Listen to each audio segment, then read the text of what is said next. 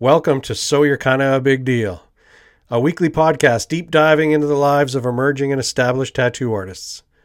Listen in as we dig into origin stories, industry hot topics, and what it takes to survive in the world of tattooing. This is Tattoo Shop Talk. It's funny, it's crass, inspiring, and sometimes we get it right. Join your hosts Shawn Hedley and Dave Allen every week as we host a new guest.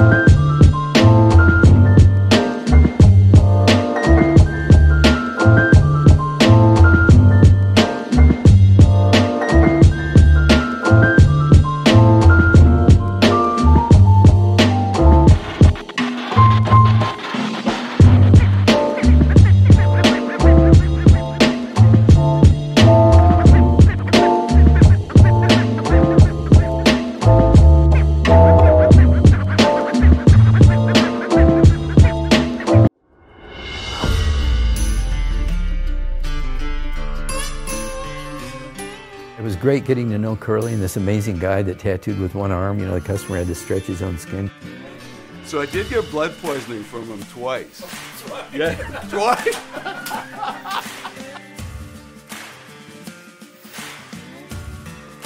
Ed Hardy brought this whole uh, Japanese influence into American tattooing. Once Dave Shore come onto the scene, it was like tattooing completely changed. If anybody could say anything about greaseball Japanese, it's fucking Dave Shore.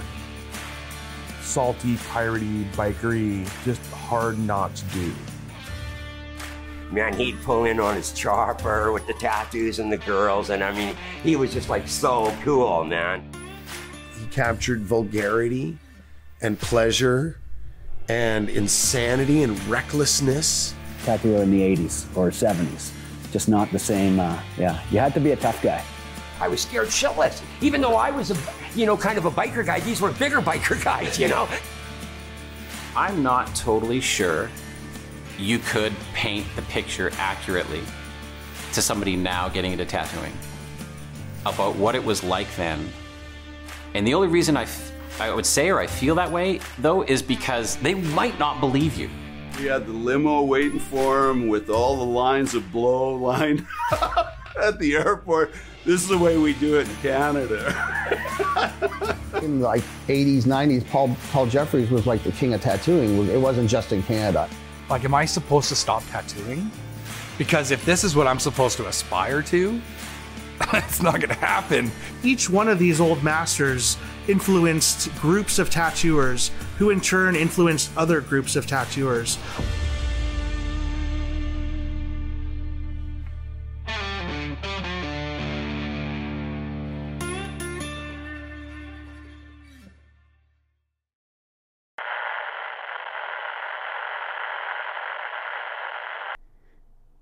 The True North Strong Tattoo Book. This is a massive tattoo encyclopedia of Canadian tattooers.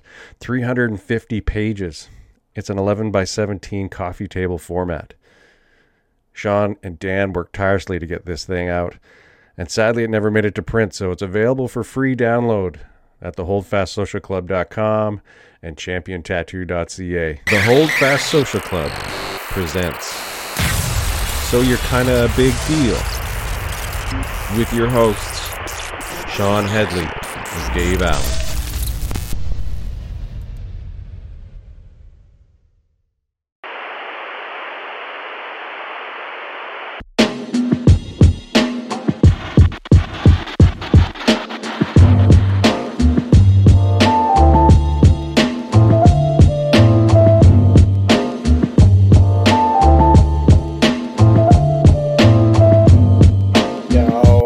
What's up? We'll just get right to fucking the action here. Yeah? Can you hear me? Who? Me? Yeah, me. Yeah, I can hear you. Oh, I okay. can't You're hear just staring. oh, You're just dead yeah. staring and no I response. thought you were bringing like, Jory in. Oh, so I guess just I'm doing this waiting, alone today. And I'm like, where's where's Jory? oh my Oh. god. Yeah, Jory. Look at that mustache. You got the best mustache on the internet, I think. Oh. I'm disappointed you're not wearing your hillbilly rash. Card. Oh my god! outfit. So I was talking. So I couldn't find the link to get into this this morning because uh, Erin is my assistant, and she had like, and she thought it was uh, like junk mail, so she deleted it. And I'm like, where the fuck is the link? Where's the link? She's like, oh, I, th- I think I, she's like, you should go in with it wearing that hillbilly rash guard. Oh, that'd be so rad. That's amazing. So, for those who don't know, Jory's into a little bit of the jujitsu, just like Shawn, and he has this epic. Uh, is it a No, onesie? no, no. It's just like It's it just two goes together so well. It's like Daisy. It's like Oh, Daisy okay. Duke, like Vale Tudo shorts. It's uh, and yeah. like a Like like a farmer yeah. coverall with like you know it's got a corncob pipe in it and stains and It gets a lot of guys excited. it does yeah bet. it's pretty popular With that mustache. with the mustache I got a mullet and, yeah yeah Oh, dude, class Awesome. act. Oh, Jory, I should. Uh, I have your painting. oh you do sick Yeah, I still have that from Bro Yeah. Nice Yeah, yeah, I love Hell that yeah. painting. I was just Throw out, I was just out, 2012. I was just out fishing yesterday. deadly Yeah, yeah, yeah. It's good. catch anything Yeah, yeah. We got some stomper trouts. Got them on uh, Karani's blood Cool. worms. Yeah. Shawn's like, what the fuck? You're talking about fishing. yeah, fly fishing. fly fishing. oh, yeah, that's right. Got to be specific. Yeah. I don't do none of that bait and tackle stuff. I've actually got a whole bunch of uh, Gotta be an I've actually got a whole bunch of fly fishing stuff um, that I just never used my dad gave me a bunch of it and uh, Oh, dope. yeah I think one day it'd be pretty sick to to get out and and learn that for sure but yeah right now it's like you know those 5 a.m commitments I don't know Oh no, no, we didn't. We didn't get on the water till ten Oh, o'clock okay. yesterday. That's more my. Yeah, yeah. Awesome, great. Jory. Thanks for joining us on. Uh, so you're kind of a Yeah, thanks for having me. Uh, yeah, man. Stoked to see you. It's been since last June when I saw you, and uh, so let's just start with Dave's favorite shit. How did you start tattooing? Oh, Come on, that's a fu- that's a good question. It How did. People, how did I start? Uh, yeah, like how did you? What was your route into tattooing? Like some people, it's through friends. Some people, it's through just hanging out, like me, just hanging out in a shop and being a nuisance. And, Yeah. Uh, so a long time ago, I, I had gotten tattooed by Art Godoy at Funhouse Tattoos in Vancouver. oh, One of the guys that worked there, Jeremy Riley, um, we were at a party and he was, he was like, in a, in a nutshell, he was like, I don't think you have what it takes to be a tattooer. I hope he watches I was like, this. fuck you, man. I'm going to be a tattooer. And I, and, Good for and- you. That's awesome. and then I, I moved to uh, I moved to Red Deer because one of my cousins was working on the oil rigs, and I was like, I got to save up some money so that I can like sit on it and then like find a place that's going to apprentice me.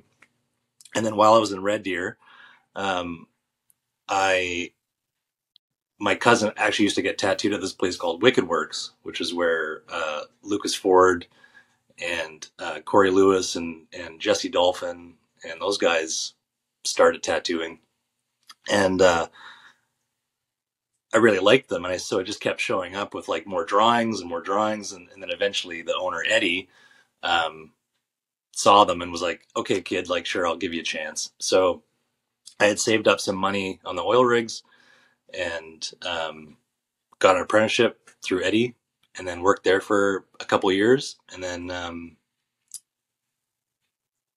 yeah, moved on to. I actually ended up getting a job back in Vancouver at Funhouse under Art, um, sort of like a secondary apprenticeship, and then worked there for five years. And um, yeah, and then moved to the island here, and uh, opened my first shop. Which uh, which fun house was it? Was that the old one on Broadway? I worked at both. I worked at the Broadway one, and then I worked at the one on Cambion, uh, 14th, I think it is. Yeah, yeah. What year was this? Yeah, when was your apprenticeship? I don't know. Oh, oh I love it. You're a forward thinker. Um, I don't know. I remember. I remember Lucas was about three years into his apprenticeship when I got my apprenticeship. Maybe two years into his apprenticeship. So whatever Lucas has, subtract two years. Uh, that must have been a fun shop. Like, um, I don't know, was Andy Rogers around then as well? I mean, Yeah. Jesse's a fun guy. Lucas is fun. Yeah. Andy Rogers and uh, was yeah, Corey, Corey Lewis? Lewis. Oh man, that's a that would be a fun shop to learn in. Like young guys. Yeah, it was wild. and in Red Deer, you guys must have controlled the city, like Well, yeah, I just out and about. Yeah, that was it. Was it was a good time. Yeah, it was a good time. Lots of good memories there for sure. What what was that environment like? Was it a nurturing environment? Were you, you guys like feeding off of each other, or or were you just everybody out for themselves? No, I mean like I mean how do I phrase it? like like Lucas and Corey like they ha- they helped me a ton. Like I I spent a lot of time learning off of them. Like when Eddie Eddie wasn't around all the time, so um I got a lot of my sort of like insights from watching them tattoo and uh you know uh Lucas was always like I don't know, making machines and hey, have you heard of this guy? And this is like pre, this is pre-internet, really. You know, this is pre-Instagram, and so like anything that you knew about was like from books that someone owned or lent you, or or like magazines, and Yeah. um, so it was like, you know, I I leaned on those guys a lot for for for my start. Yeah. Nice. And Eddie, what was Eddie's Haywood. name?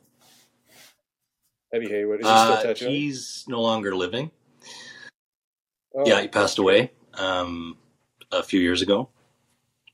Um, but uh, yeah, like definitely gave me um, my first shot at tattooing. So, like, man, Yeah, he fuck. He apprenticed some good artists, right? Like, I mean, the artists take on a lot of responsibility and work on Uh-huh. themselves, but for someone to pick good talent Yeah. like that in Red Deer, yeah, yeah, he took a chance on me, right? I mean, I have him to thank for all of this. So it's pretty amazing. yeah, yeah. And how long were you there for? I was at Wicked Works for I think just under three years. Yeah. Okay. Uh, what? So then you took went to the island. No, I went to Vancouver first. So so I got okay. tattooed at Funhouse for my first tattoo, and then I and then I got my first like shot with Eddie, and then uh, and then that started to, you know, things changed a little bit at the shop. So I was like, okay, I need to like move on, and I uh, got a job with Art, and actually, I, I a friend of mine worked there as the the shop help, and I called him, and I was like, man, like, you know, I need another place to work, like what do you think I could get like a, an intro with Art again? And he was like, okay, sure. So I get on the phone with Art the next day and he's like, when can you be down here to do like a little tattoo in front of me kind of thing? And I was like, you know, I was young and I was like, well, I don't know. Like, I'll see what I can do, see if I can get a flight. And he's like, listen, man, this is an exploding offer. Like, as soon as I hang up this phone, like, it's fucking gone. And I was like, okay, I'll see. I was like, okay, I'll see you tomorrow. you know. So I got Oh my God, like Mission and, like, Impossible. standby flight and like flew out there the next day and like did a tattoo on one of his guys. And uh, like I knew that he liked fine line and I knew that he liked like you know color. You should be able to do like a little bit of everything. So I sort of designed this little. I freehanded a little skull with smoke and stuff on this guy's ankle and. Um, he was like, "Okay, cool. You can start at the beginning of the month." So I went home and grabbed my shit and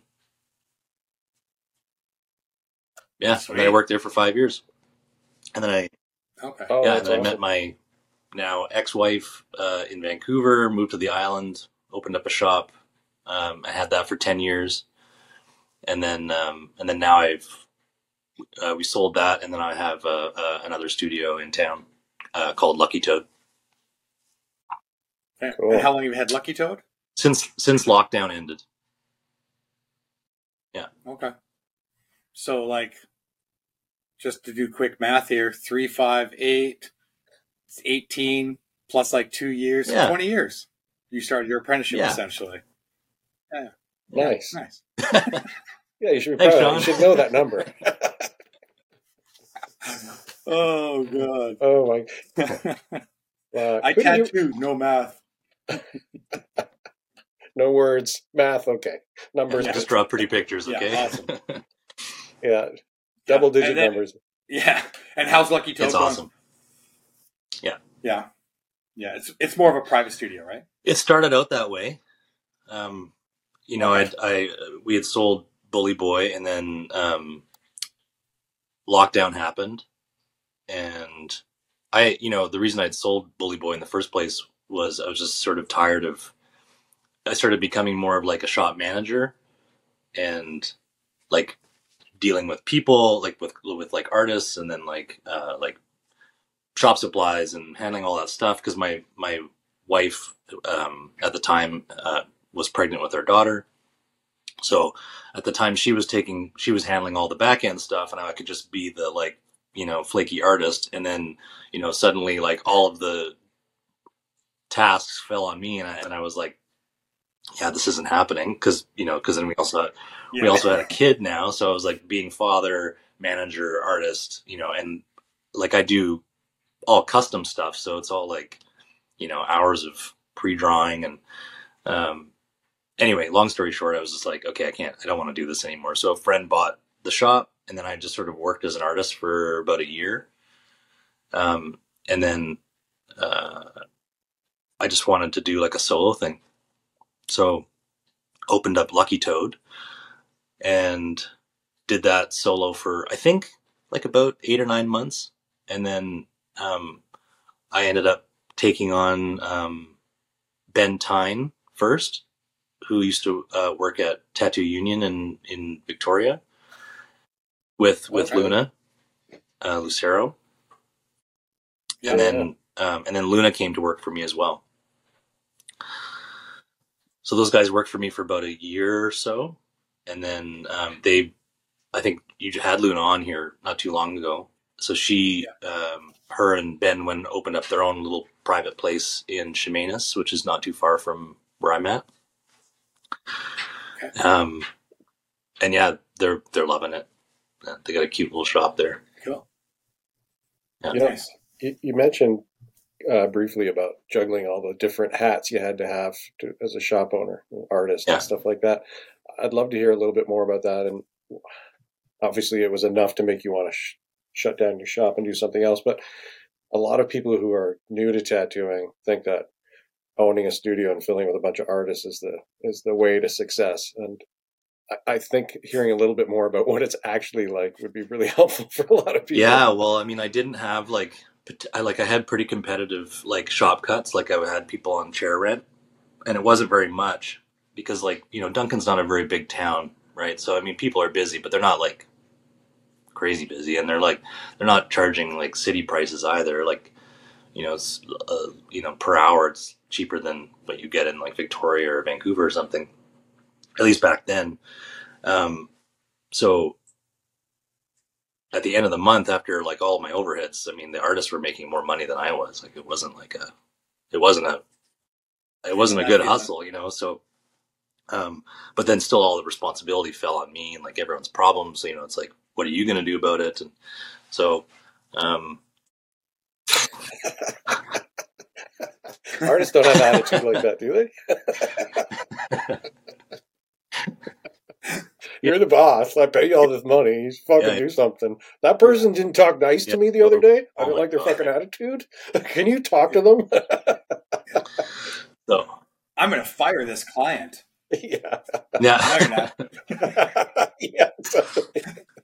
yeah but then on the and then on the Oh, flip fuck. side of that clients would be like oh so and so was rude to me i don't want to get tattooed by them can you do it now and it's like so you're awkward and, Ugh. yeah all that kind of stuff so Yeah. Anyway, Yeah, on your day off when they're not working. yeah, totally. yeah, I'll, sne- I'll sneak you in the back. Yeah, totally.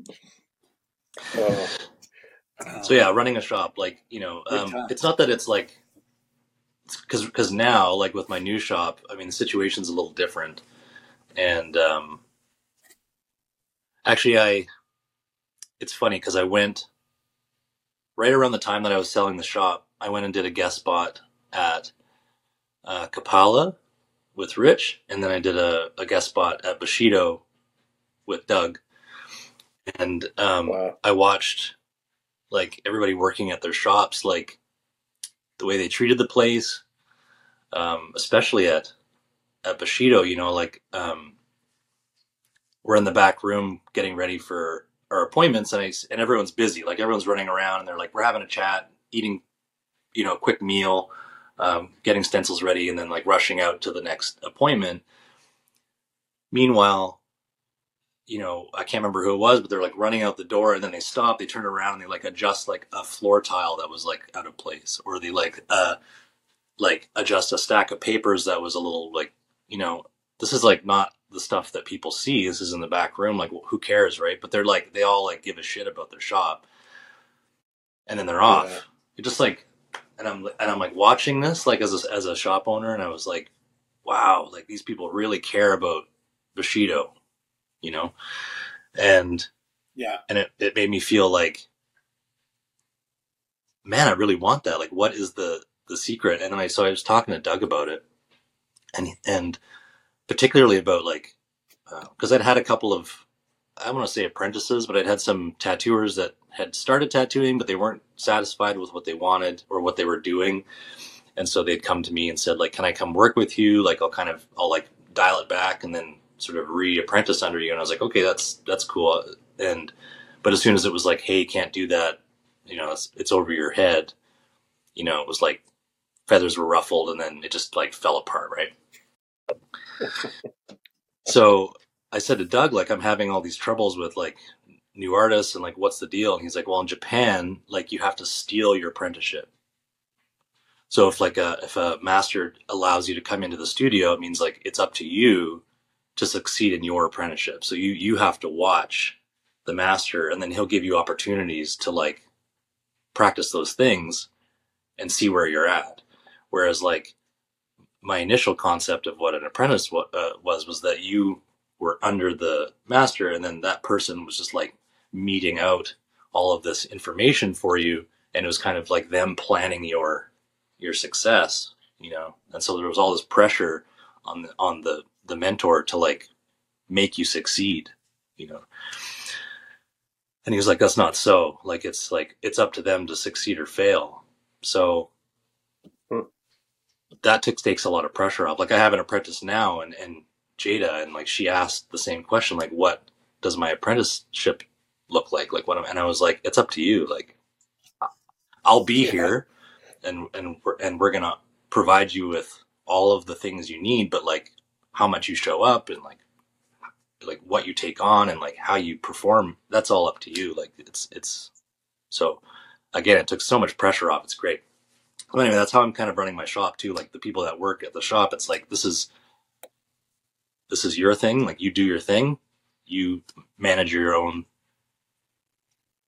like career and then i'll just provide you with a cool space to to do it in so and that just took a lot of pressure off Yeah. you know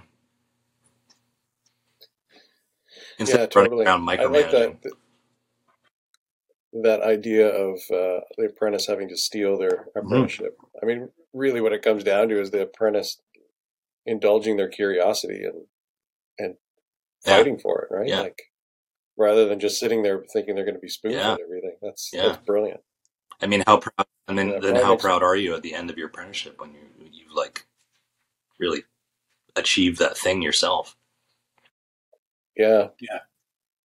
Yeah, that's so great. And in America, it's like, no, I want to get as many apprenticeships, apprentices through the door so I can have as many people working for me and making money. And it's just like, what?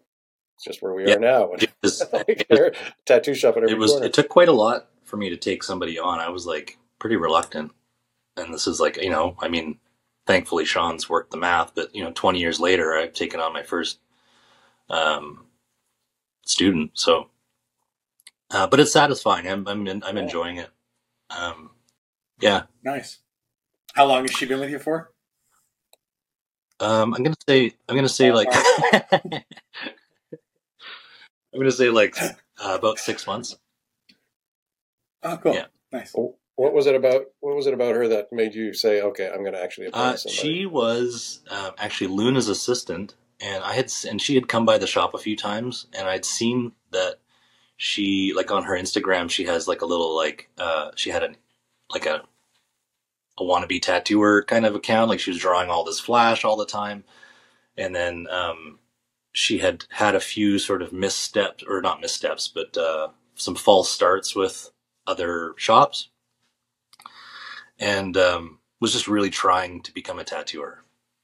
And was getting tattooed a lot so that she could learn you know like which i like i was like oh okay. Like as soon as like i knew that she was like going and spending like basically all her spare money and putting it into the into tattooing and like getting lots of tattoos and like getting it by lots of different tattooers I mean, that was my sort of always my sort of like silent qualification to start, like, you know, to pay attention to somebody that wanted an apprenticeship. Cause I had lots of, I mean, you know, people come in with no tattoos and they're like, I want to be a tattooer. Okay. I want to be an astronaut. I just got an email from. Yeah, I just got an email from a person who must have forgot they emailed me a few weeks ago. asking for an apprenticeship. Oh yeah, The same And email? like, and then it's like a it's like Pretty a much. blanket email that they send out like to every shop to see. Oh, yeah. You know, Yeah. I've never met you. Why the why would I why would I give you twenty years of of the of experience for what? Because they asked. Yeah, yeah. That's how it's worked their whole lives Yeah. so far. So it's like, nah, I'm good. So anyway, so with Jada, um, she, you know, she's been showing up already just because she loves tattooing. So I'm I'm happy to help her out. You know. Yeah. Cool. Yeah, that's awesome. It's so good to hear that uh, there's still people out there that get it. You know, like I'm going to invest everything, which means financial, time, pain, everything into getting tattooed, trying to build relationships. I'm going to draw as much as I can, like everything that you should do that you don't need a Mhm. mentor for. You know, just to prove that you're worthy. Totally. And you know, and she works like a That's she works a full time job at a bar at nighttime, and you know has life stuff going on, and still, you know, I'm like, okay, I want a sheet of flash based on this thing that we're doing right now. You know, like the next day, I get a text message with like the sheet of flash, and it's like, what do you think? What do you think of this? I'm like, that's pretty good. You know. Nice. That's advanced. I still so who's that? that. Who's all that lucky toad with you? Uh, right now, um, Kaya Heitland. Um, who, Kaya, Kaya. and uh, and Jada. Yeah, Cool. yeah. Nice. Very cool. How long is uh, Kaya's been here for nearly as long as nearly as long as Jada. A little bit, just a little bit longer. I guess about six to eight cool. months now. Yeah, Yeah. Nice. I haven't seen her for a while. Yeah. She just she just started tattooing again. She's taking a little break. She has like because she has like I mean, if you know Kaya, you know she's got like a hundred art related businesses. You know, like Yeah. this that she's like just crushing, Yeah. crushing at all the time. So, um, Yeah. but yeah, she's so she's back to tattooing, which is awesome. I mean, she's man, some of the stuff that she's putting out there right now, I'm like, oh man, it's like it's cool to have that caliber of tattooer like in my shop, you know. Yeah. Cool. Mhm. Awesome. Very cool. And then her husband uh, Marcus is uh, he's not he's not in the he's not in the shop. Yeah, he was, we're waiting for um, citizenship, but uh, you know, hopefully that in the future too. That's right. He can just do jujitsu. That's right. waits. Yeah, yeah. We got some mats. We got some mats for the shop too. Oh I saw man. I saw your footage that you put up. That was Yeah. hilarious. Yeah. the pain cave. It's it's pain cave tattoos. I think you need to change. yeah, the it's name. funny because uh, you know we got a little we got a little like drilling roll in, and then you know I think we'd been at it for like an hour or so, and then a client came by, you know, knocks on the knocks on the door. All the blinds are up, and then you know I opened the door, and you could see he was like "Oof," like because we're wearing we're wearing all of our like Yes. jujitsu gear, and it's like if you know jujitsu gear, it's just like it's like a gym bag all the time. Like it just you know, yeah. So it Yeah. smelled like smelled like a locker room in there for sure. It was pretty steamy. oh. Oh. Come on in for your yeah, yeah. consultation. Opened all the doors and Don't slip on Uh-huh. the mat. yeah, it's not really. Oh, that's crazy. awesome. um, I might be um, well, probably I shouldn't say might. I'm going to be in um, Calgary at the end of June. I heard. I Oh, saw you did? Doug yesterday. Sick. Yes. Yeah, yeah, yeah, yeah. For Yeah, nice. Are we going to get some rolls in or what? In between car crashes. Shut up. Um, yeah. How long are you gonna be there for? Yeah, a week? Yeah. Okay. I'll come down. Yeah. Yeah. Yeah. yeah. Great. Absolutely. Come down. Yeah, go we'll find some dirty ass garage to go roll around. Yeah, yeah, yeah. it's perfect. I guess uh, a jujitsu gym just opened up. I heard. I know. friend's Doug, Doug texted me. He was pretty excited about it. So Yeah, same, same. He's like, I'm training at this Yeah. place. I'm yeah, he's like, and my knees are great. yeah. No. Not for long. Oh man. Oh my god. So, what other? Tr- well, let's just jump into it then. Like, what conventions have you done so far this year? None. Any? No. No. Any guest Nope. spots or anything? nope. Um, No. I've got uh, at the end of the month here. I'm going to uh, Don't Look Down Tattoo uh, in Kelowna for a few days with uh, Eric Brunning. Come say hi. yeah, why? I I, plan- I planned on it. I planned on it. If you need a place to stay, oh yeah, know. shit. Well, I wish I had asked before I booked the two uh, Airbnbs, but Yeah, yeah. Come by, come by the yeah. studio. um, I guess he's got like um, he's got um, Anthony Tex and um, uh, Shane Ford doing a, a mural at his shop. Oh, yeah. So Eric, Eric and I are going to go hang out and cool. have a Is that Eric shop now? whose shop? Eric's like at uh, no, Yeah. Black Don't Rider. Down. No, no, no, no. Eric, Eric, Oh, okay. Eric You works said- at Black Rider in Vancouver. Yeah, yeah. Oh, you're going going, with with him. him. out the Don't Look Down. Yeah, Oh, we're just okay. doing a little. Right. We're just having a, right. just a little quick road road trip. Yeah. Yeah. Yeah. Nice, nice, nice. Yeah. Okay. Yeah, I was confused for a second. I was like, wait, he owns that shop now? What's going on? okay. You lost the old man for a second. Oh yeah. Let me know when you I get will. to town. Yeah, absolutely. Yeah, yeah. Yeah. And then, yeah, once you know the, just text me the dates in June and then uh, I'll write yeah. down for sure. We'll get uh, see if see if Dan. Dan wants to come. Oh, yeah. Sweet. Yeah. I mean, I'll just drive with him then. instead Rematch. my bike. Yeah. I'm. Uh, Beat that I'm going to change the mat. subject here. We're going to do a hard left hand. I'm curious how much uh, you do. Everything you do is custom. How much of it are you drawing on? How much do I draw on?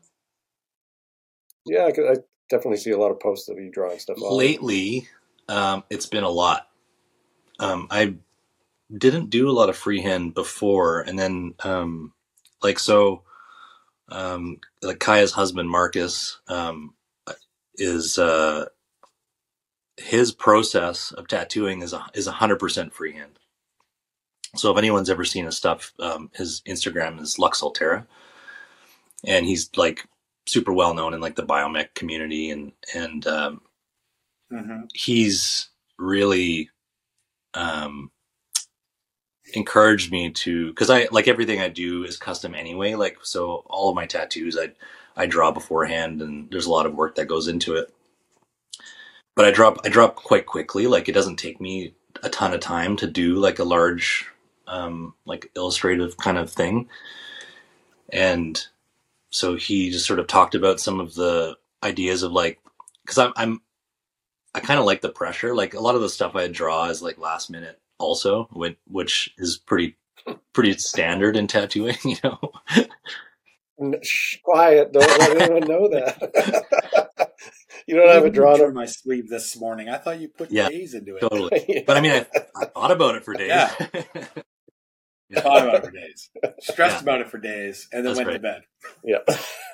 um, but there's something really performative about the freehand experience, and like the clients really enjoy it too. Um, and Yeah. uh, it's been, I mean, it takes a lot of pressure off. Weirdly, um, because I'm I'm not spending so much time like uh, ruminating on it, like at home, and there's like less distraction. You know, like I've got these two crazy cats at home, you know, and there's like there's like tasks to do around the, you know like chores to do around the house and like I'll I'll start drawing and I like my I'm so easily distracted. So I'm just like it takes me it's it's a bit of a slugfest to like get a design finish finish. But at the shop, I mean that's I don't know, I think maybe 20 years of of you know, once I'm in the tattoo shop, that's my focus. So when I'm sitting down with a client, I can kind of like talk to them about what they want. Um, they they get a little bit more input on the tattoo in a way that's like productive as opposed to like a drawing a design and then being like what do you think? And then they're like they sort of nitpick it. It's more like hey these are the things i want in it. And then as i'm drawing it like what do you think? And they're like i love it you know and they can like you can adjust a few things but it's like i don't know. And it like makes a special makes a kind of a special story for them. Yeah. I think when they can see it on the body right away too, they're it they understand. Like not everybody is a visual thinker and can take a drawing and think of how it's going to uh-huh. look on them, but you draw it on them, they're right away. They're like, "Oh shit, that looks." and i i Yeah. Yeah. Your videos, your sorry, your videos recently have been reminding me of how much I used to like to draw on people, and how I should probably start. It. It's so fun But I used to draw on people out of sheer laziness of not being prepared and being like, oh, yeah let's hey it guess on. what we're doing a freehand today yeah. Really? Wow. Awesome. It's like, yeah, in the 90s, that was code for I Totally. drank way too much. just like just the fumes coming out of your yeah. out of his pores. no those are the markers those are the markers yeah, it's, Yeah, yeah. Put a lot of alcohol in these things. Yeah, yeah, yeah, yeah. What are you using to draw on with? What kind of markers are you using? yeah Okay. Yeah, I'll usually just like I'll go from like a yellow to orange to red, and then I'll finish it with like a blue or a green, and then like I'll usually like actually. So when I got, I got my sleeve by Steve Moore like f- six or seven years ago, and um, it was the first time I'd ever seen somebody sketch a tattoo on before, and and like like you know I'm watching Steve, and it was the first time I'd been tattooed in maybe like eight years. He drew. No, no, you? he stenciled it. Oh, okay. I No, Steve. I don't think Steve doesn't like that. freehand stuff very much. And um, but but just like he sketched it on like with with- just like with a gray line, but like so quickly, like it was just such a. It was like this messy, scribbly thing that he created, and I was uh, you know watching it, going like I've, I had never seen anything like it before. And so with the, with like the with doing freehand, um, it's very similar, and I feel like um, when I draw something on paper and then clean it up, it loses a little bit of the the soul of the moment. Like when I, because I I like to draw on paper generally, and so like there's like big strokes and you see that like sort of messy scribble and, and all that kind of thing. And then when I freehand, I include those things when I'm tattooing. So like a little bit of those little sort of like flippy lines coming out, just some of that like the motion. Um, Mhm. It retains that. I mean, I could leave that in the in the picture too, like when I'm when I'm doing a stencil, but it seems like Lizard brain makes you refine it over and over and over and over Yeah. again, right? Like, which it's. I mean, some tattoos demand that. Like if I'm doing maybe like a larger scale piece, maybe uh, I'm I'm more inclined to do like a, a stencil, just so that you can problem solve. You know, because your first drawing isn't always your best drawing, so you know I think that's fair. But when I'm drawing something like, you know, medium sized, um, I don't see why I would be doing a better job if it was pre-drawn or if it's free-handed. You know, I get to, I can I can work on it enough. And then also the other thing too is like I mean that drawing time at home is not paid, and I and so I charge half my hourly for the freehand. Oh, Smart. that's- Yeah, that's so smart. and it, you know on average, uh, you know a, a medium largish size freehand piece is like takes me about forty five minutes to an hour to draw it anyway. So I mean that's like it's not very much. So yeah. Anyway, I've I've I've been really enjoying it. I think that when you draw stuff on like that, you better chance of getting stuff to fit. Oh, better. that's the other thing too. I I was worried that my proportions were going to be weird, you know, um, and it's been the complete opposite. It's like they fit so much better on the body, and um, I don't even think about it. It just goes on, and I'm like, oh, that really works with that thing. I think there's just something intuitive about it, and you know, I've been thinking about the shape of the body and how how pieces work on those body parts for my whole career. So I Yeah. think that's just programmed now, and uh, it just it just feels good. Yeah, I've been Yeah. Yeah, no matter how good of an artist or drawer we are, you know, we're still kind we're still drawing and sketching in Yeah. 2D. Yeah. So, you know, Yeah, drawing on, definitely. you get to see that, you know, essentially a 3D rendering Uh, right in front of you come to life. inspired you, or who maybe uh, led the way for you for drawing great. stuff on the body that was a little bit more flowy, that fit the form better? Because it's not it's not like a generally not an intuitive thing for tattooers unless they've been Uh, when I first started tattooing, I bought the like back in the day, Guy Aitchison um, released the uh, what is it? Um, reimagining the reimagining the tattoo. Yeah, yeah, yeah, I remember that. That was Yeah, that and it was like in a, a three ring binder, and it was like photocopied pages, and um, yeah, when I read that book, it, there was some concepts that had never occurred to me, even down to like, I mean, I mean, I know we're talking about like form and how things fit with the body, and he had like little diagrams of like a, a, a leg sleeve or an arm sleeve and like you know general sort of flow chart or flow map of like you know how the muscles should be represented. But even that book was amazing like it talked about uh needle angle and like what kinds of setups and you would use for certain things or like just concepts of like uh you know um, a tattoo needle doesn't always have to be if it's a liner it doesn't always have to be a liner you know it's basically a set of paint brushes Yeah, hey he's back that guy's back. Hey, he, he's on a real good roll here, so just Yeah, shut yeah. up and listen.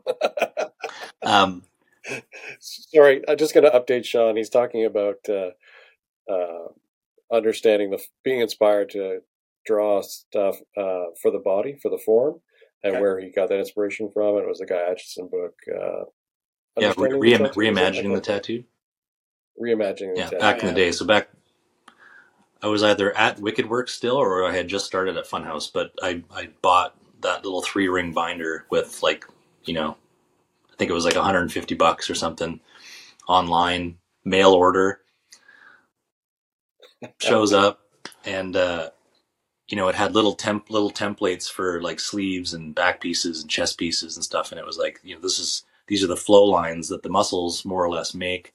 You know you should be trying to like encourage the tattoos to look this way and i'd never really you know you sort of see the muscles and you think oh i guess it would fit that but it, no one no one really talked about that very much back then. So that was when i started yeah reimagining re- rethinking like how how i did things and um there was like sections on like music choices for your clients you know how to get the most out of your clients Yeah. Uh, I remember him. You mentioned something in there. I still try to do this, but it rarely happens. Is to put when you're drawing is to put on music that doesn't have Yeah. words, so you're not distracted by. I don't- else. I don't- I don't- I love hip hop. It's just fucking words. I don't have anything on when I draw. I'll like, yeah, just quiet. I find like sometimes, sometimes depending on like if I'm like, let's say someone comes in, they're like, hey, I want like the sort of like gore thing, like this evil gore thing, then I'll put on maybe a horror movie in the background, or I'll put on um, like something, some really gnarly like tech death metal or something, um, just to kind of uh, put me in that state of mind or that mind frame. But I'll um, generally draw in the in quiet because I find the things, Hmm. even if it's a good beat, even if it's like something I'm enjoying, it'll it'll sometimes pull me out of my my focus. Yeah. Interesting. Or worse, it's something you don't Yeah. like. Yeah, that's the other thing too. I'll, you know, if it's, it's if I'm just like not enjoying any of the music, and I just find myself like constantly flipping through playlists or trying to find an album or whatever, it's just like, you know, wasted time. So Who controls the music in your studio? generally me, That's but it's always an issue, man. I mean, like the everybody at the shop more or less listens to the same thing. Like even if it's not exactly what we all listen to, it's not a they're not it's not a gross uh, departure from what we'd usually listen Yeah. to. Th- thankfully, because it's I mean at the last shop at at Bully Boy, it was like constantly a fight, constantly. Yeah, it, it can ruin Yeah. shops. Like It's like, do I have to listen to the fucking White Stripes again? Like, dude, it's been like three albums on repeat all fucking I was a day. fan of I was a fan of Clutch and then I bro, I haven't Lucas. listened to Clutch since I sold that shop. He's saying, I, well, not since you sold the shop, but since uh, Dustin passed, that was uh, no more. Done. Yeah, People were like, "Oh, there's a new Clutch album out." I don't Yeah. give a fuck. totally. uh, it's like the rush of our generation. That band. Yeah, and I loved it. Yeah, Go to a But I show. can- It's all dudes. I can still listen to Rush. Yeah.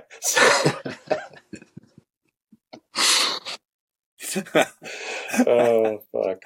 Oh man. Uh, it's so funny how cantankerous an issue music Yeah, is I mean- shop. Like, tattooers get it though because i mean it's like the you know it's your only constant in your job is the music that you're listening to. And if there's no variety because like clients are i mean i'm sure you've heard this a bunch of times from clients like oh wow like you listen to such diverse music or oh wow i've never heard this band before. I always like getting Yeah. music suggestions from you and you know so on.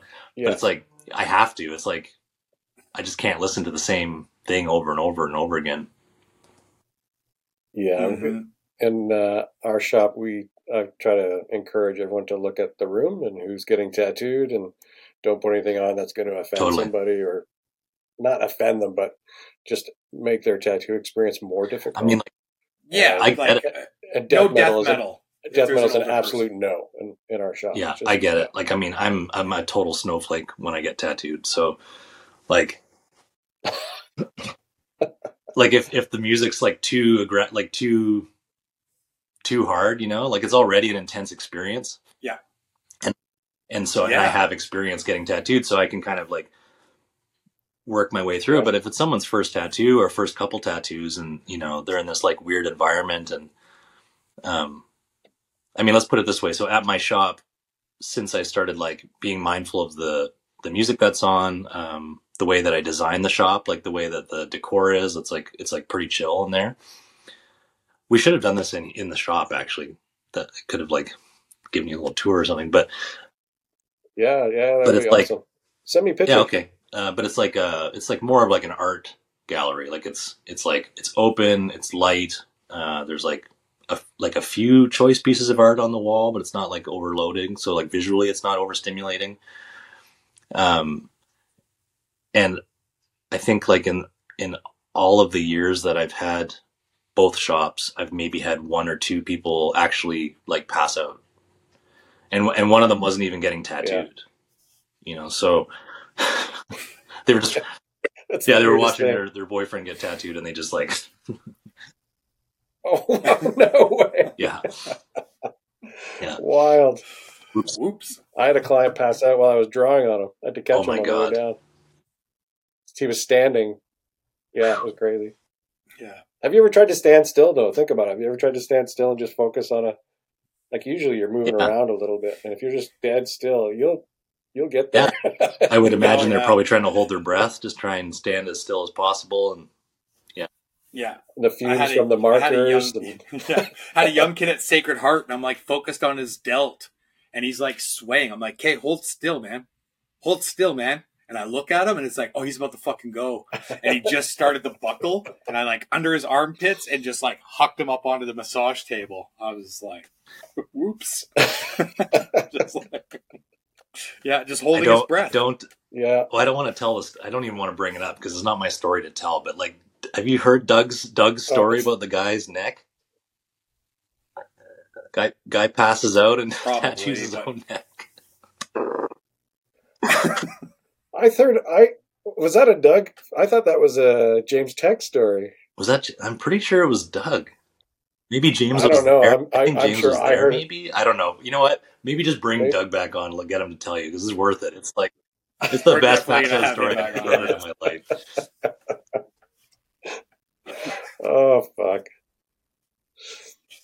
Oh my pass God, out man. stories are got to be. It's like comedians telling each other jokes. I think pass out stories are Yeah. tattooers like to Everyone's competing. Everyone's just waiting for their turn. You know. Yeah. Oh fuck!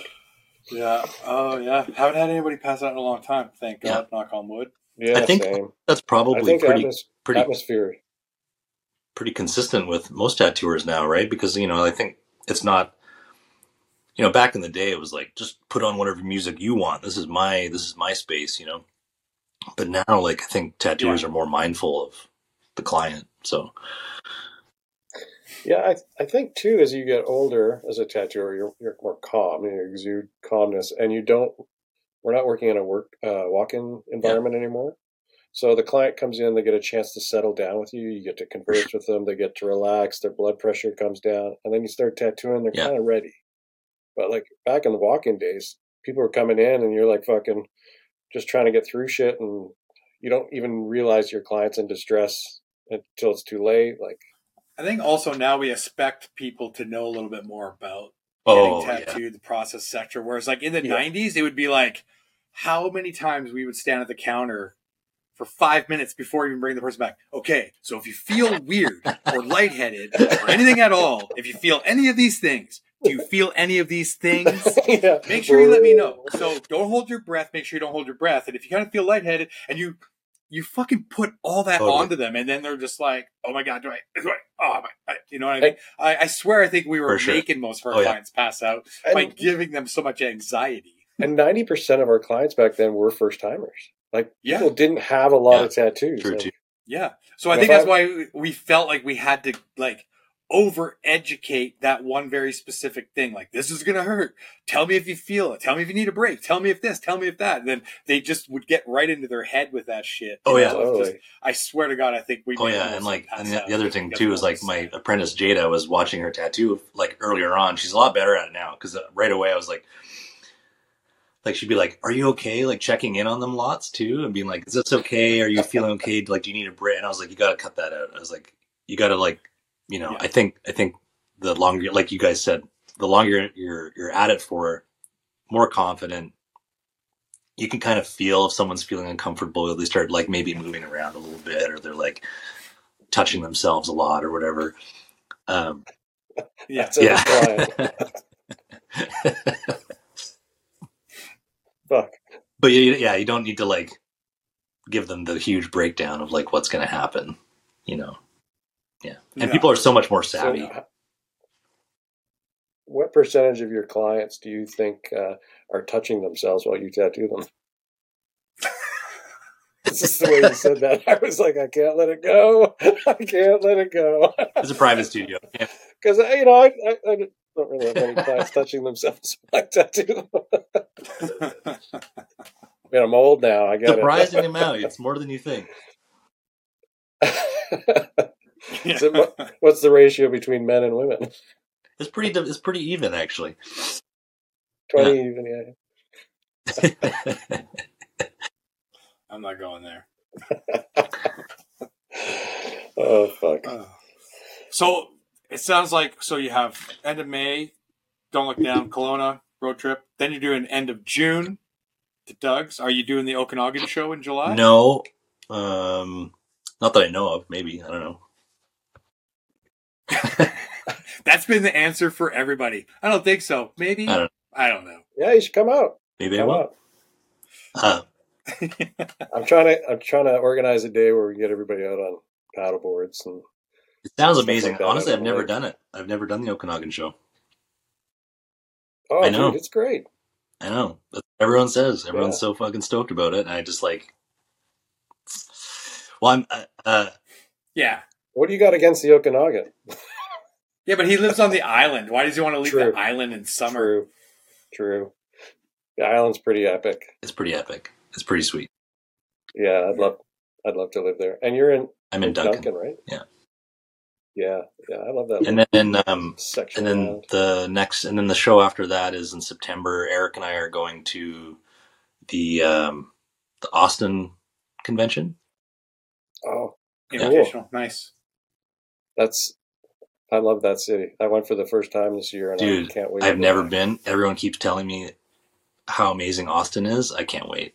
Yeah, yeah. Oh yeah. What, uh, do you know the dates that you're going for? Like, are you staying for any amount of time after the? Yeah, we're gonna stay for a week. Sweet, I'll see you Amazing. I was thinking of I was thinking of renting a motorbike when I'm out there. Yeah. Nice. If you Yeah. get it, if you get a chance, go check out Southside Tattoo and talk to uh, the, the crew there. Uh, Bart Willis owns a shop. It's a solid, fun, good people walk-in shop. Yeah, it's one, I think it's the oldest studio in Austin. Rad. Uh, yeah, it's just such a great place. Yeah, I'm excited too. My first time. Gonna fly down. We're seeing Anthony Jeselnik on the Saturday of the following of the Austin convention. So we'll get down there midweek, and then we'll be there for a week. What are the dates for that convention? I think there. It's like the what fourth, fifth, sixth Of June, No, September. September. Oh, that's far enough away. I could save up. Maybe I'll. I wonder if Bart would be back.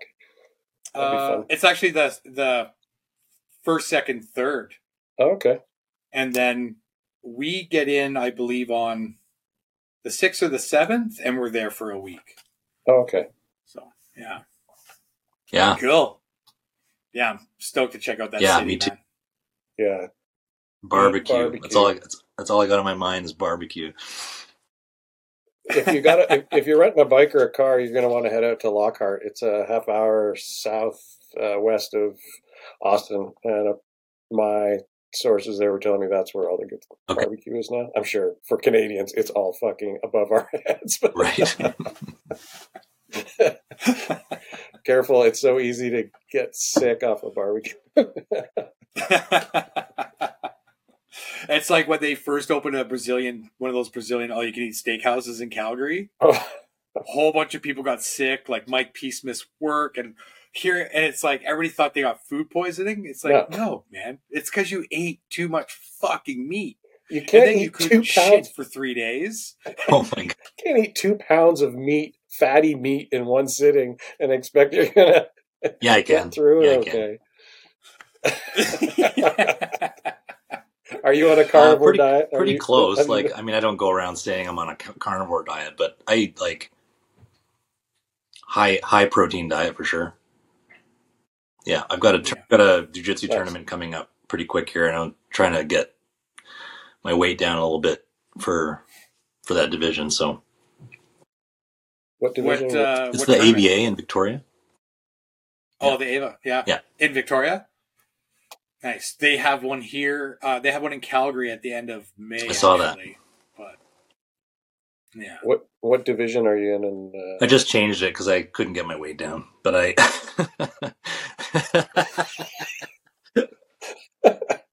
carnivore diet's going well. no, eh? I, I, I, I bulked up. Like, so I was like, I was like, uh, one, so I, I entered into the 183 and under division and I was like 185 when I, when I, when I entered and I was like, okay, I can, I can do this. And then, um, I was like, I hit the gym every morning and I've been like going to class every night and like, you know, super, super strict on my diet and no sugar, no nothing, like just like getting all my macros right. And then I weighed myself like the other day and I'm like 190. That's just that's just poop from meat. Do you think I've just got an? You need to get some fiber in there, and you'll you'll drop it. Metamucil, oh. dude. Okay, okay, okay. I was like, yeah, my last tournament I registered for under 195 because I was like pretty much on it. And then the week before, I'm like, why am I heavy? Like, I'm not going to make weight. And it's like a zero, like they gave not even a half pound. Like, I was like, what am I going to do? MMA guys at my gym were like, stop anything with sodium in it. I'm like, okay. Cutting sodium for three days, I don't know how anybody can do that shit, man. I yeah, I lost four and a half pounds, but my brain function, I was foggy. So I competed. I had three matches. Don't really remember them. And then for the next week, I had brain fog like crazy. Like I could not rehydrate myself enough, even using like element salt packs and other stuff. Like I was fucked. And like wrestlers do this shit weekly. I'm like, Yeah. you guys are crazy. Yeah, man. no. I. I just and I thought about it. I can't. I would rather because I'm doing no gi and gi. So I just Yeah. I was like, you know what? I'm just gonna fight at the weight that I'm happy and comfortable at. I'm not gonna sit here and try and obsess about my weight and cut and all that shit. It's it's not it's not for me. Yeah. I'm not I'm not that motivated. You know, it's like No. What belt? The only reason why I did it is I didn't want to lose my 115 bucks. straight up. Yeah, I'm not willing to gamble that much. Yeah. No. What belt and how long have you been practicing? Oh man. So um, I've been a blue belt for a long time, and like uh, I think I've been doing jujitsu technically for about eight years, but um, there's been some like patches where just training wasn't an option, or I was injured, or just life got in the way. Like, uh, like I mean, obviously lockdown was tough. Um, you know, had some big life things happen that just like just took all the steam out of my engine there. So, um, but I'm back at it now. Like I, uh, I go most nights uh, to class, and um, yeah, it's awesome. So I, I said to my my coach, like, I'm going for my purple this year. Like, I'm sick of being a blue belt. Like, it's like it's not even about getting a purple belt. It's just like I'm just so tired of being a blue belt. You know, people ask how long you've been doing jiu-jitsu. Like, oh, it's like, oh my god, I'm a blue belt. But like, you know, all my friends, all my friends I'm- that I started training. I have a blue belt at my that? gym. Yeah. Oh, I was just gonna say I have a blue belt at my gym that just kills everybody. It's like, would you just promote him already? Uh, he doesn't come to classes enough. He comes to open mats and just Yeah. smashes people. right? He probably enjoys that. People come in and are like, "Oh, he's a fucking blue belt." I got this. nope. So yeah, so I'm Oh, like I'm committed to to get it taken care of that because I'm I'm tired of being a blue belt. Yeah. So Nice. yeah, and you've probably had people you started with. Oh, that's what I was saying. you Yeah, it's like the guys that I started training Yeah. with when I was a white belt, they're all brown belts or getting their black belts. So Yeah. I'm just like, this is this is this is fucked. you know? It's uh, it's interesting that you have a passion outside of tattoo. Most artists do, um, and you touched on this earlier. Um, made me think of life balance. Uh, you know, being a creative person, having a family, running a business, and having hobbies outside. How do you uh, maintain a work life balance? And how important is it to your happiness? You know, I'm um this is a, a important question for my life as it is right now. Uh because I you know, I mentioned earlier like my I mentioned my ex-wife earlier and so just just post COVID I went through a divorce. And so that's anyone that's been through a divorce gets it. Like whether it's like amicable or whether it's like a nightmare, it's still a nightmare. You know, it's like it's a complicated thing to like. And my my ex and I were together for 17 years. We had a kid together. Like you know, it's like a lot to to pull apart. And it's also easy when you have a longtime partner to handle like the periphery of your life, so that you can kind of like do certain things. Um, when I but you also like when you have somebody in your life that long you no matter what it becomes a bit codependent right like you your sort of lives intermingle and and so when i was finally, like on my own, I asked myself, like, what do I need? Like, I've never like had to ask myself that question before. And so one of the things was I, I always wanted a motorcycle. So I got my motorcycle. Best thing I ever did. Uh,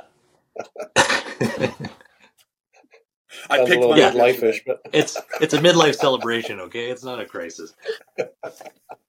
And Dress it up however. And then and then you know I had been like struggling to keep jujitsu in my life because there was other demands, you know, and I also realized that jujitsu was like such an important aspect um, of my of my life and my happiness.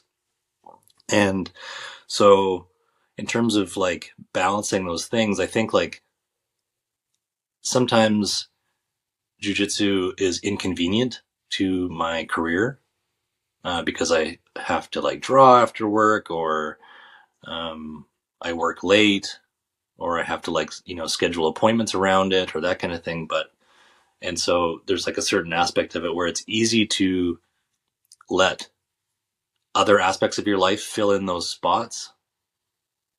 But the quality of my self, if I'm doing jujitsu regularly, um, improves all the other things. Like I'm a better father to my daughter. Um, I'm a better friend to my friends. I'm easier going with everybody. Um, my my overall like way that I handle clients and deal with like my the way I deal with people is so much better. You know, I think whether it's just a matter of exercising regularly, you know, um, like the social the social aspect of jujitsu is really like positive in my opinion. And the club that I train at, like everybody's like, you know, we just had an in-house tournament the other day. One of the guys that because we have a um, like the my instructor used to fight pro Muay Thai in Thailand. And so he teaches a Muay Thai class, and one of the guys in the Muay Thai class, his dog got like his neck broken and some brain damage. So there was like all this, all these vet bills. And so we held like an in-house kumite tournament and, you know, played basically little fight games and raised and like, and then had like, uh, like, uh, raffle tickets as like, and did some gambling. So like, like Muay Thai style gambling on the side. So people are like throwing in the pot and dude, it was so fun. And like so many people showed up and they raised like, sixteen hundred dollars to go towards like the vet bills and I don't know the the Awesome. the feeling of like community and family and like everyone was like we all know each other and we trust each other because we we you know we play fight you know? And um which may seem silly to some people but like if you're someone's got you in a choke and and then you say okay tap like you submit to that you're basically saying like you would have killed me. It sounds like a bit dramatic but but really i mean you're trusting people with your life with your livelihood you know you get like someone puts you in an arm bar Mhm. and you say stop they stop so you trust each other. So and then you watch like when things uh, get like sour for somebody's life uh, the the community shows up and takes care of them so anyway I'm getting a bit evangelical about jiu-jitsu but uh, I, that's everybody that takes I know, I know. jujitsu. I just don't. It's not a Yeah. cult. Shut up. Yeah. but um, yeah, in a, yeah. So I guess a long digression, but uh, I feel like um, jujitsu really improves the overall quality of my life, and um, sometimes it's hard to balance. Um, but I think just making the effort is like important, and um, Do you have a peer group outside of jujitsu and tattooing, or are your peer groups in those activities as well? Because some people, it's it's easy to take up an activity when their friends are all doing it. It's easy to justify to their significant others. It's it's really natural. It's much harder for somebody who has family, friends, career to pick up something that's uh, selfish. You know, it's something that just they do and have to go at. Yeah, that was actually a huge bone of contention in my in my marriage actually because uh, like the friend group that we were all part of, they didn't do jujitsu and they didn't do tattoos. They weren't working artists, and my and my wife wasn't either. And so it was it was like always like oh you're going to that thing again, or you're like you know you're not going to that party or that person's event because you have to draw or you know so now i do have friends that aren't part of either of those communities um, but i think like they are friends now because they don't judge those things. Like if i can't make a thing they don't get butthurt about it. Um, but yeah, like it- earlier on in my life, those two th- these two things definitely caused some friction for sure. Because yeah, it's like it's a selfish endeavor, you know, like self discovery and self, like you know, you know, exploring new ideas or h- hobbies. You know, sometimes those take away from more like I don't know what the word is, but like more more typical things, I guess, or like Yeah, I think it's important though that you, like, you're saying, it's self discovery, but you have to explore different things to figure out who you are, where you stand, and what you're capable of, and that's not always a something you can do with the other group of friends or family you have. How how is that related back to tattooing for you? Uh, t- well, I mean, like, or did you, or or did tattooing carry you into help you in the other realm? Yeah, a little bit of both. I think because, um, for one, jujitsu is kind of scary. You know, um, there's always like a moment where you're challenging yourself, whether it's like one of the guys at the club that's really like tough or uh, skilled, or maybe even somebody that doesn't know as much, and then you're being forced to like help help them get better. You know, these things are like challenging, and so especially having tattooed for 20 years, it's important to practice challenging yourself and trying different things.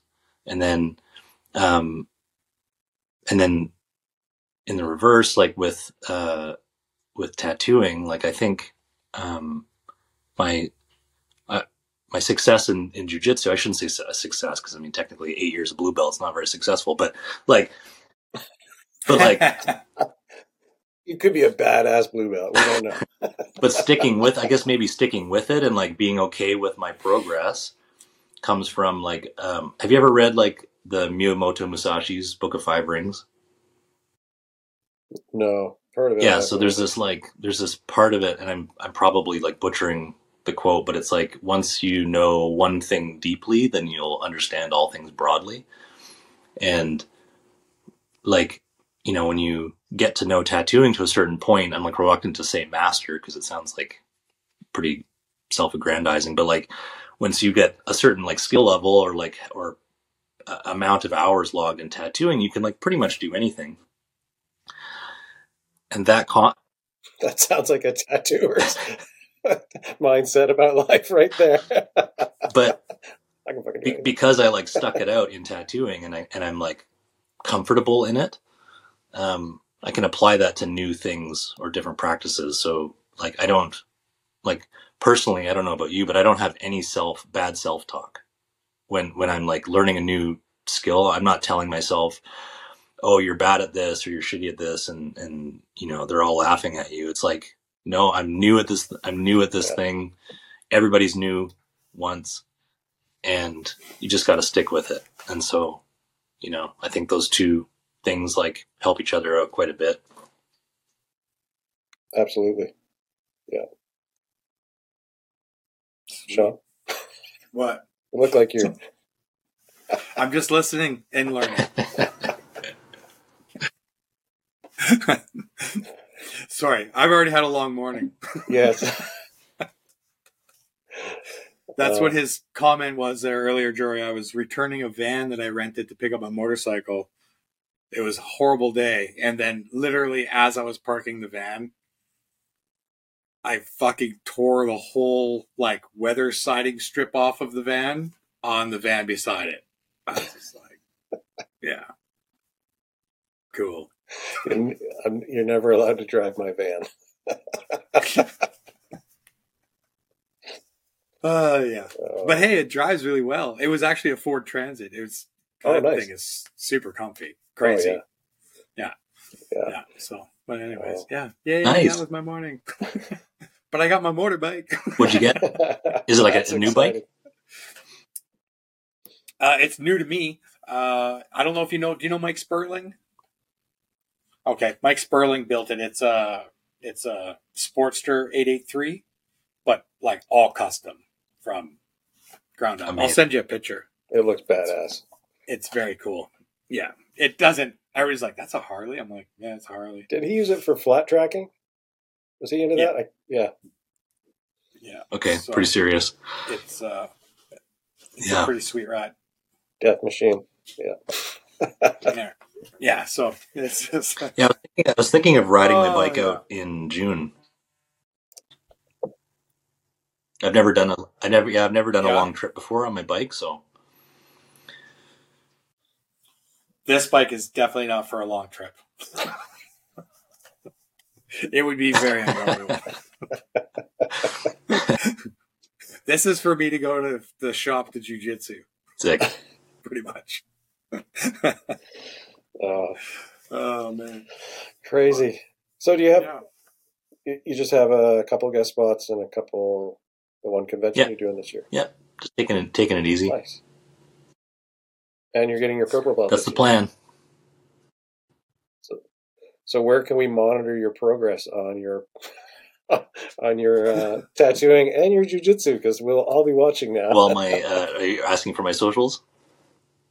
Yeah. Sure. Uh, well, my Yeah. my Instagram is Jory underscore Helmes, and uh, and then my shop uh, shop Instagram is Lucky Toad Tattoo. Yeah. You toad. Yeah. yeah, that's awesome. awesome. Uh, was any? Is there anything that you wanted to talk about in this interview? Is there any topics near and dear to your heart? You doing any fundraisers? You doing um, anything exciting? You want people to come out to this tournament in Victoria and cheer you? No, on? I'd rather not.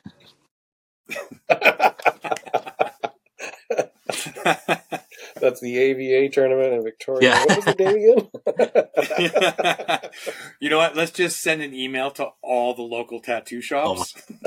Please don't. oh, that would be hilarious. Oh, I'll get a betting pool on. That's not bad. Yeah, totally. Okay. Yeah. Yeah, yeah, yeah. Oh, we have a gambler. oh, amazing. Fantastic, cool. It was awesome to. Uh, Yeah, you up with too. Thanks for having me on. And uh, I'll, yeah, Yeah, of dude. course, and yeah, definitely let me know uh, Yep. Calgary dates because uh, yeah, I'll drag little pencil neck Dan down there. And we'll He's looking he's looking pretty good again. these days. He's looking great, man. He's rolling lots. He's training Yeah. so much. Like, yeah, Yeah, I'm a little I'm a little nervous now. Sure. Yeah, yeah. he's got some big tricks up his sleeve. I He's bet. really annoying. He's really annoying. Oh, Those amazing. little spaghetti arms Yeah, little- in it. little Spaghetti noodle man. getting everywhere. Yeah. Yeah, yeah. Cool. Well, it's been Cool. great. Um, thanks for Yeah, your time. thanks, today. gentlemen. Really appreciate it. You talked about some great stuff. Cool.